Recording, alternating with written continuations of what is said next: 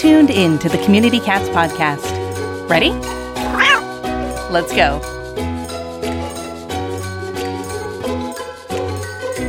Welcome to the Community Cats podcast. I am your host, Stacy LeBaron. I've been involved helping homeless cats for over 20 years with the Merrimack River Feline Rescue Society. The goal of this podcast is to expose you to amazing people who are improving the lives of cats. I hope these interviews will help you learn how you can turn your passion for cats into action. Today, we are speaking with Jon Dunn from the Best Friends Animal Society. He's a senior specialist of communication. Jon, welcome to the show. Hi, Stacy. this is very strange because I'm never on this side ever. I know. I know. We are doing an animal podcaster series here in December while we are getting ready for the holidays and everything. And I thought it would be great to interview all my best animal podcaster friends. And so, Jon, first and foremost, we know each other through the podcast and share with our listeners what podcast are you the host of? The Best Friends podcast. Simple. we, we talked about it internally. So, what do you want to call it? And I said, ah, I don't know. How about the Best Friends podcast? Yeah, sure, that works. So that's what it is Best Friends Animal Society, the Best Friends podcast. Sounds great. You want to share a little bit with our listeners, sort of how you got into this whole animal welfare space? And in addition to the podcast, what else do you do for Best Friends? Boy, where to begin? So I was born and raised in England. I moved to America when I was a kid. I was a teenager. And I was a pretty aimless person. You know, I didn't have a lot of friends. I moved around a lot. I had a very thick English accent. So, you know, I think like a lot of people in this movement, we identify with animals. Animals are there for us. They don't judge us. They don't bully us. They, you know, so I, I think that's a, a, a common story and certainly one that I identify with. So I went to school as a bad student. I flunked out of college. is this a job interview? Because uh, I don't think this is going very well to start. So yeah, so I go to college. I flunk out, and uh, I ended up joining the army. I was in the uh, United States Army, and I became a radio news journalist. How do all these things happen? Stacy, I'm telling you, we need like a six parter. But basically, I was a waiter. I was waiting tables at a restaurant. The staff of the first radio station came in and I was doing my regular shtick, you know, hey, how are you? Can I get you the special today? And one of the guys said, Hey, you've got a good voice. Have you ever thought about radio? And I sort of looked around and said, you know, I, yeah, it's better than this. All right, let's give it a shot. So I went in. It was a news talk station. It was a locally owned cash strapped station, I will say. Uh, and I worked there for about a year, just learning as much as I could. And that station actually went bankrupt. And like, oh my, what am I going to do? I called two, the two people I knew in radio. Uh, this is in Portland, Oregon, by the way, at this time. And uh, they were the two news directors of the two biggest news talk stations in Portland. I called one and he said, no way would I hire you. And the other one said, sure, but you got to start over. Like you're going to start from square one. So that's how that started. And I worked there for a couple of years and covered a story that had interest to a uh, station in Salt Lake City. So at the end of that week, I'd done some live hits for them. And uh, the news director called and said, hey, I think I want to hire you. Come in. Uh, you know, let's chat. They flew me in. The guy gave me a tour in his car like I was some sort of celebrity. It was incredible. And he was, you know, are you interested in working here? Are you kidding? Of course, I, yeah, but I've, you know, played it cool. Like, well, how much you thinking? You know, no, I totally I like lost my lost my cool. And through that process, so this was Salt Lake City, KSL in Salt Lake City, and is a very successful company station. And so one of the things that re- they really kind of encouraged employees to do was to volunteer. And being an animal person, it was um, pretty easy choice for me. But I was also new in that community. So I reached out to somebody that I found through a golf group, and he said, Oh, yeah, my wife's involved. And it was No More Homeless Pets in Utah, which today's Best Friends Utah in Salt Lake City. So I did ambassador work for about four years, you know, going to uh, events and selling T-shirts and spreading the good word. And Julie Castle, our now CEO, who was executive director of No More Homeless Pets in Utah, had just started back, had gone back to the sanctuary in southern Utah to to work uh, and run the outreach division of Best Friends. And we were hanging out at a fundraiser, and she said, "Jon, I love you. I think you're great. Please come work for me in Kanab." And that was 14 years ago. Oh my! Excellent. So you did a whole range of other stuff for best friends before getting into this podcasting stuff. You were doing other things. What other roles have you played? Yeah, it's an interesting time. I just hit my 14 year anniversary. And every time I hit that anniversary, I start to think about the time that I've had at Best Friends. And it is so, it almost feels like different lives. You know, back when I started, the organization was very different than it was today. Um, I mean, still the same core of the organization, obviously, but our mission was more broad, I would say, than it is today. You know, are very focused on ending the killing of cats and dogs in shelters. So, you know, it was again a big organization, but like a lot of people in nonprofits, we all wore a lot of different hats. And so I started doing some advocacy work with our Pitbull uh, initiative and did some of that. I did, uh, boy, this, I, I want to say there were like three or four jobs in the first like eight months or something, uh, really just trying to find something I was good at. And ultimately ended up doing social media was really the first kind of like proper next role I had where at that time, you know, 2008, nine, you know, it's really starting to take off. I mean, you know, Facebook now we can all have Facebook, right? If you remember that moment in time. And I just was on the side, like running the MySpace page for best friends and doing some stuff. And, you know, Julie likes to tell the joke that she realized, hey, you know, we really should actually put some resources behind this and, you know, dedicate someone. And she sort of looked around the room and saw me and just said, well, you know, Jon Dunn already wastes all of his day on social media anyway. So let's just give him the role. Right. So that was that. And then that led to doing web stuff, helped with the web redesign for uh, bestfriends.org. And Stacy, what else have I done? What else have I done? And I did some policy work. I mean, it is really a little bit of everything. I'm a, a, other duties as a signed person, you know, whether it's our new employee orientation or uh, our, our best friends national conference, I'll help with the content, those types of things. Just really whatever I'm asked to do, I'm into it. You know, if you can use me, use me. Sounds great. So let me ask you, Jon Dunn, what is your passion around cats? I've always been a cat person uh, I grew up, as I said, in England, and I don't know if you've ever had. Have you had anybody on the podcast uh, that's from England? I have. Yep. Yeah, totally different, isn't it? The way that it, you know people in England, and I would say Europe on the whole, but in England, in my experience, you know things like keeping a cat indoors. That's the cruel thing over there. You know, I mean, when I was growing up, you wouldn't even. I, I don't even know that I'd ever heard those words together. Keep cats indoors. You know, it just wasn't. It just wasn't the way that it was. Um, but we grew up with cats my whole life. I mean, again, it was a very dangerous life for cats uh, outside, particularly in the road we lived in. And so we we had a lot of cats when I was growing up. Sad to say, but they definitely were impactful uh, on me. And and you know, I, again, anybody listening to this, and I know you're one of these people. Cats, I just love them. I just love cats. I have the connection with cats in a way that I don't with other animals. I see the way people uh, have that connection with dogs. Listen, I love dogs. I love dogs, but they're not cats, and they never will be. And so, I just I'm I'm fascinated by them. I I just feel very lucky to be able to share my life with cats.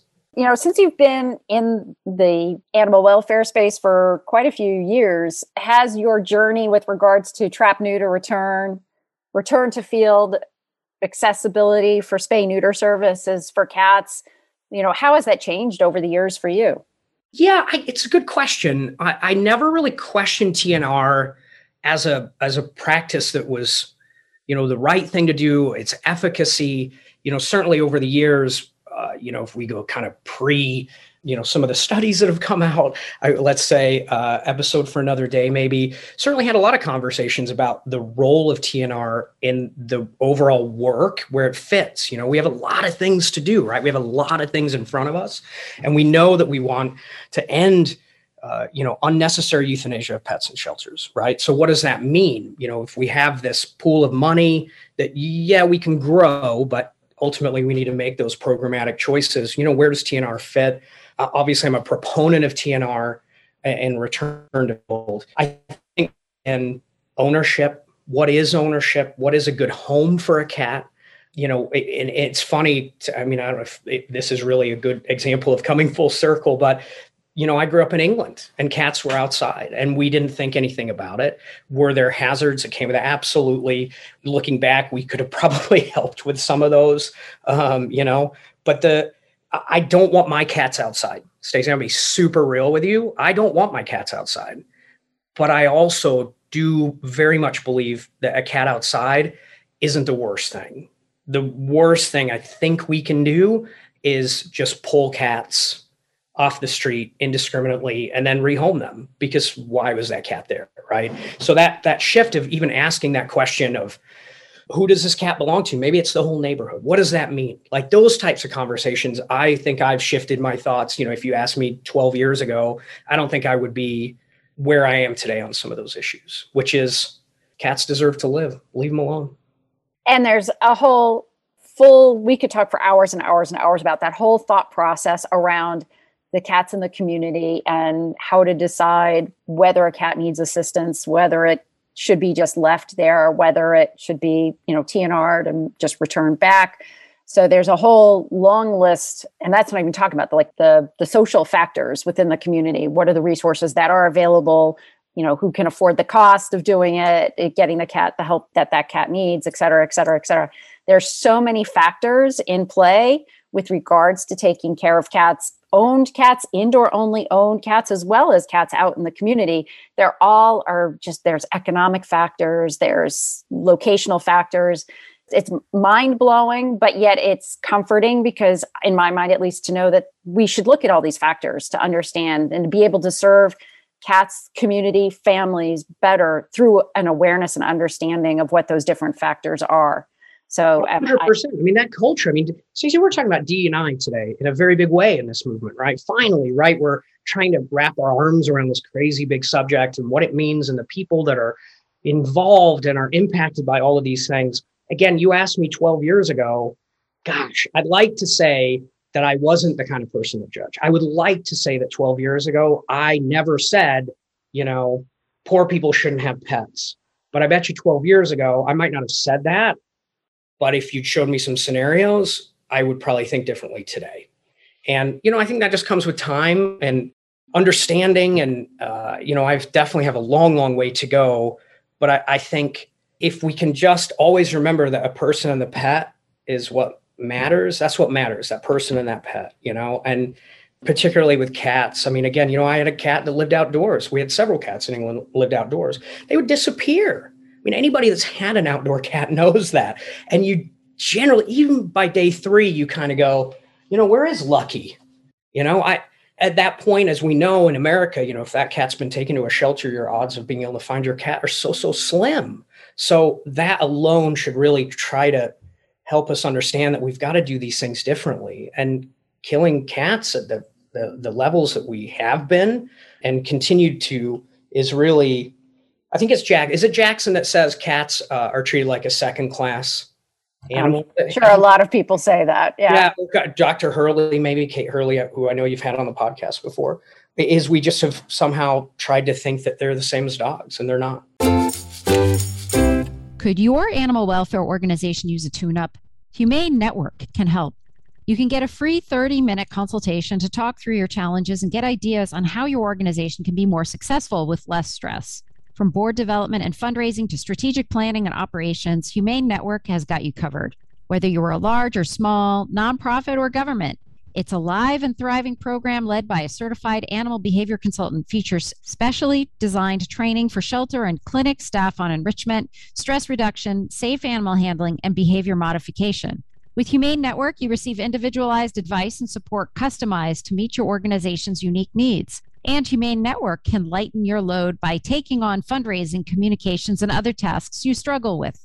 Contact Humane Network today for a free 30 minute consultation. Visit humanenetwork.org.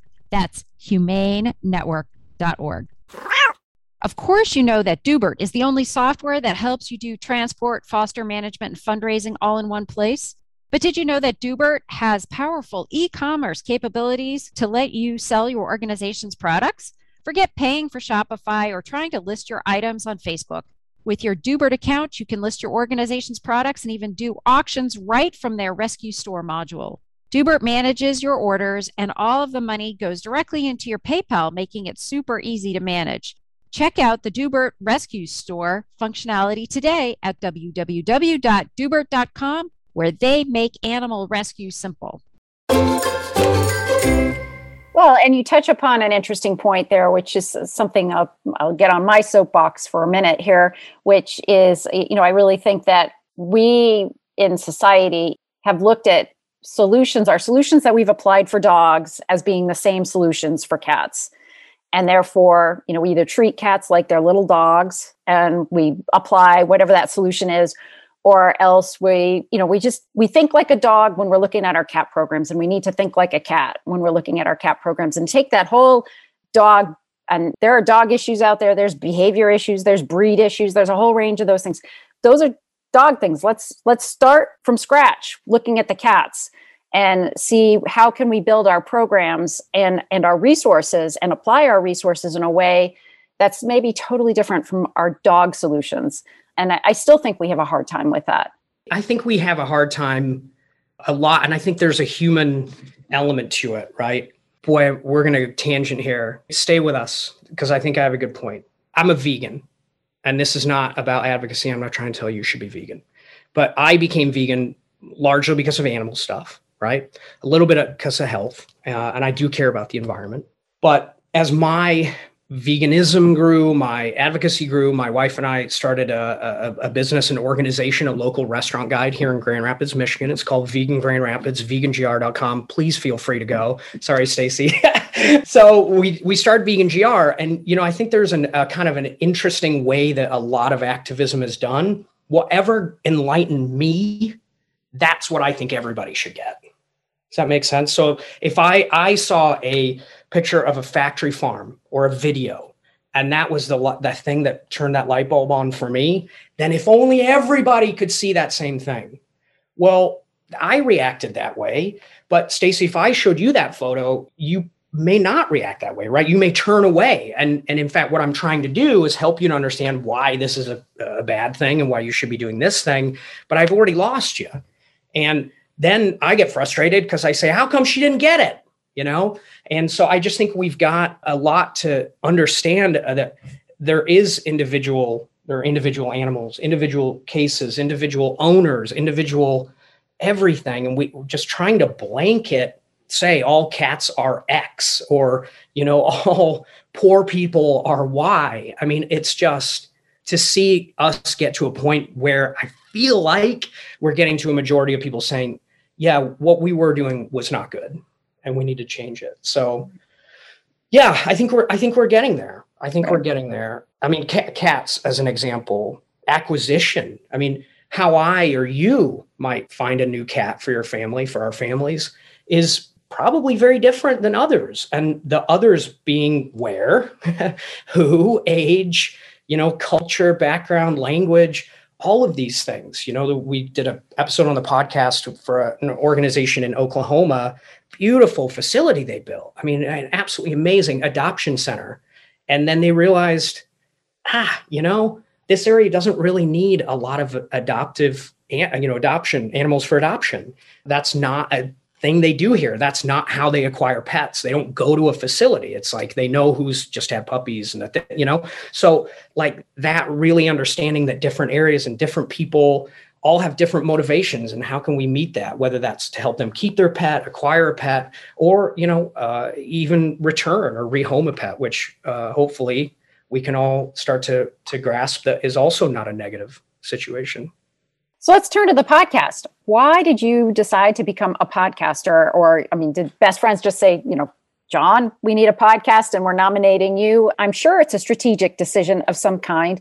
And I'd love to know, you know, when you started the podcast to where you are now, X episodes later, you know, if you could talk to your earlier Jon, you know, what sort of advice would you have given earlier, like lessons learned? Because there's a lot of organizations out there that have started podcasts I mean, as I said, we have a I have a background in radio. So when I started with Best Friends, like I said, Julie had gone back to to Kanab, started that new role, and some of the earliest conversations we had about what I could do for Best Friends were kind of media related. You know, there was a, a couple who had done a syndicated radio show, like a kind of a Sunday thing about pets, and they were in some had some conversations with best friends about potentially turning it over. And so I think that was some again some of the earliest conversations, but it just never happened. You know, and and again, you know, if you look at where podcasting probably fits in a you know whether that be promotional or educational set of you know offerings from an organization podcasting probably isn't very high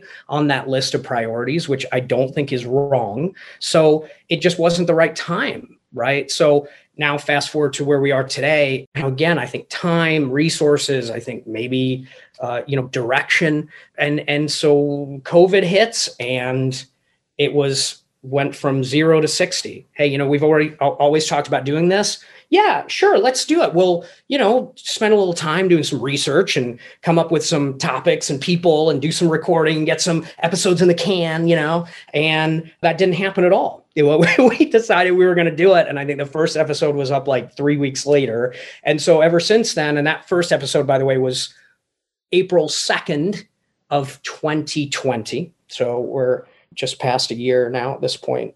And it was so, yeah, it was very, very fast. And it continues to be fast paced. I wish that I had the uh, structure and research and organization that you have, Stacy, for the Community Cats podcast. Uh, I'm trying to get there, but it's also part of, I think, the way that we do it and the way that I want to do it is that there is some uh, and this is not a slide against yours, oh. by the way, but we're very issues based, right? Yep. Our, we will have an episode on open adoptions or you know whatever topic it may be uh, less person focused more topic focused right issue focused and so sometimes that means being able to really do things that are like of the now whatever that is you know an event or a program so as difficult as it can feel for me at least sometimes trying to do these things it, it i think the show can be better off for it so, if there's an organization out there thinking about doing a podcast, what sort of advice or tips would you recommend for them?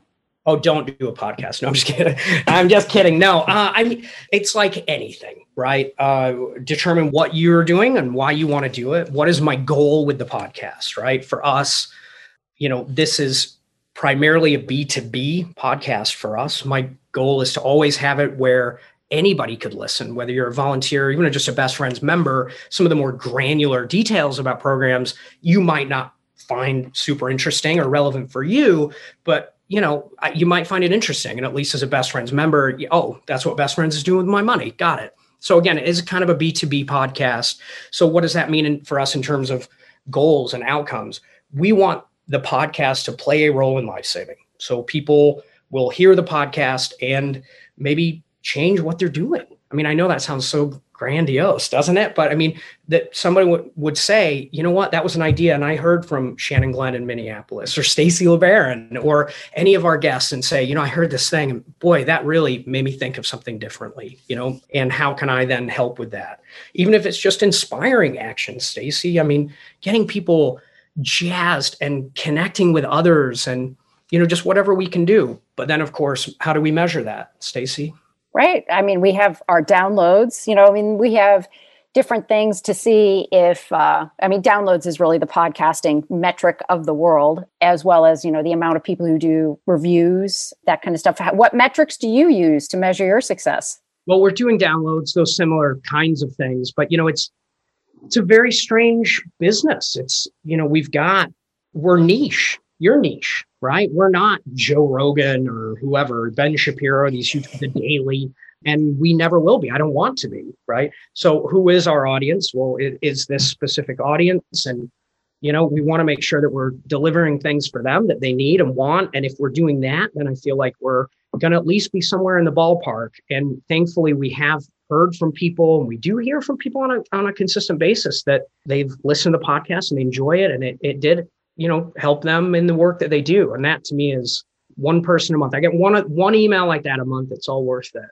you know? Right. I get those emails too where people are like oh i listened to your show on blah blah blah and i'm utilizing it or you know you're really helping me understand that other people are facing the same challenges that i'm facing and and those are they're the great great emails to get and they're really heartwarming. And you know from our standpoint it's it's why we do it it's it's and the one thing that I do really appreciate and like about your podcast, which is different from the Community Cats podcast, is you do have a quick turnover. So you are able to, so if something happens, you're actually able to probably cover it within a week or two. Where if in my world with the Community Cats podcast, if something happens, I would do like a pop up web webinar. So in COVID, I did these pop up webinars around different COVID topics and how people were handling COVID and that kind of thing. So, those are a little bit of differences that we have in our podcast sort of modeling that we do.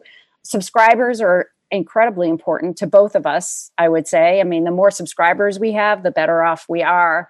So I encourage anybody listening to this to subscribe to the Best Friends podcast, as well as to my own if you're just listening off the uh, laptop or whatever, which is interesting. A lot of people still just listen off the feed, off the website, which is fascinating. I don't know what your statistics look like, whether they're listening, you know, subscribers, listening off the phone, or listening off a laptop. But I have a lot of, I think, folks that are just still listening just straight off the feed off the website.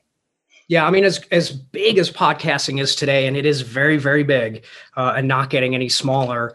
The listener habits. I mean, it's almost like if you're into podcasting, buddy, you're in, and then there's sort of like everybody else it's a bit of a drug, isn't it? I mean, once you start clicking around and listening to podcasts, all of a sudden your phone is blowing up every day because 73 podcasts you're subscribed to released a new episode today.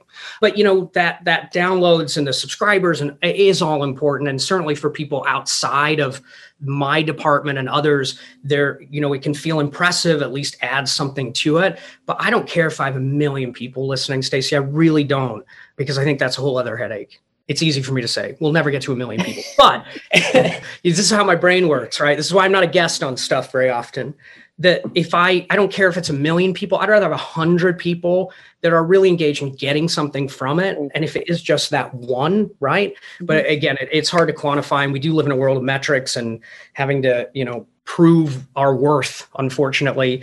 And so, yeah, podcasting is just one part of what I do. I work with our learning advancement team at Best Friends. Uh, that's the department I, am in. So, all the new certification programs we have are executive learning, our uh, management learning. So, trying to, uh, as Tawny Hammond, my boss, would say, professionalize the profession I almost forgot that. She would have been mad at me. And so, you know, we don't have enough people. We don't have enough people to run shelters, run organizations, to be the next podcast.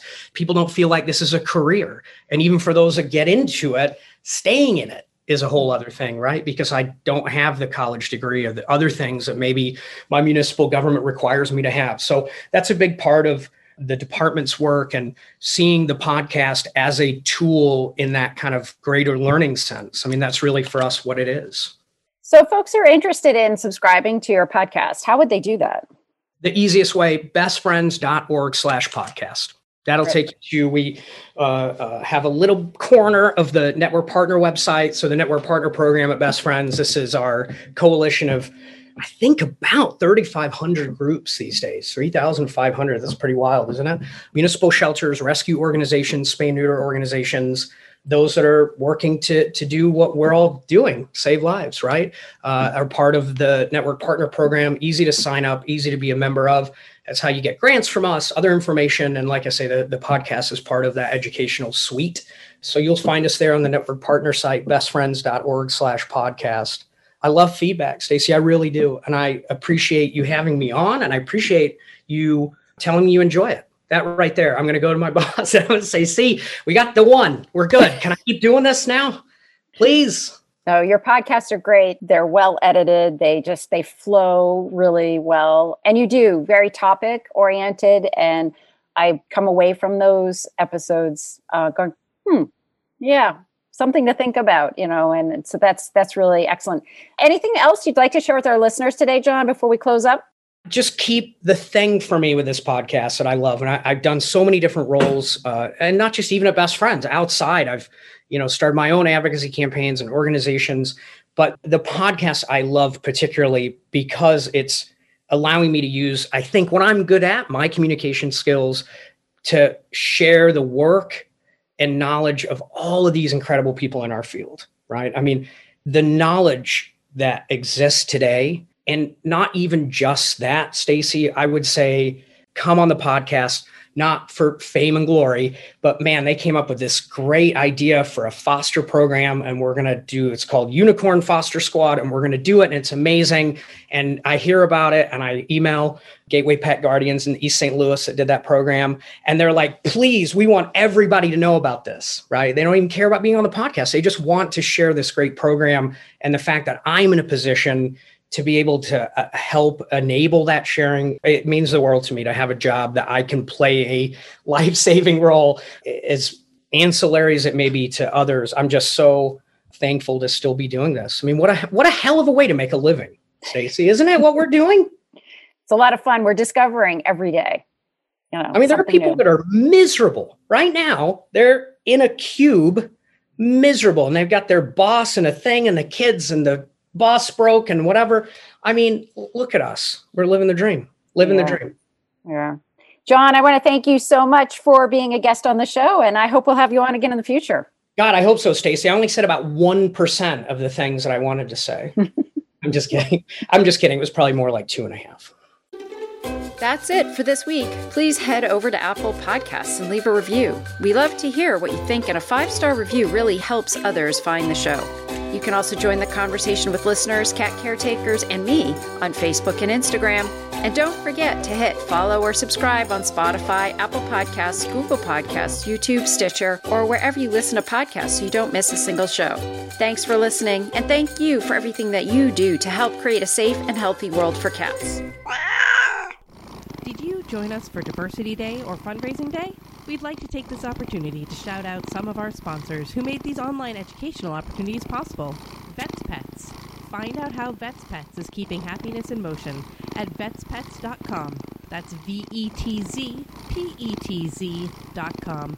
And Humane Network. Learn more about their consulting services and certificate programs at humanenetwork.org. If you or your organization is interested in sponsoring the podcast or an online event like the upcoming Online Cat Conference or Online Kitten Conference, email Stacy at communitycatspodcast.com for details.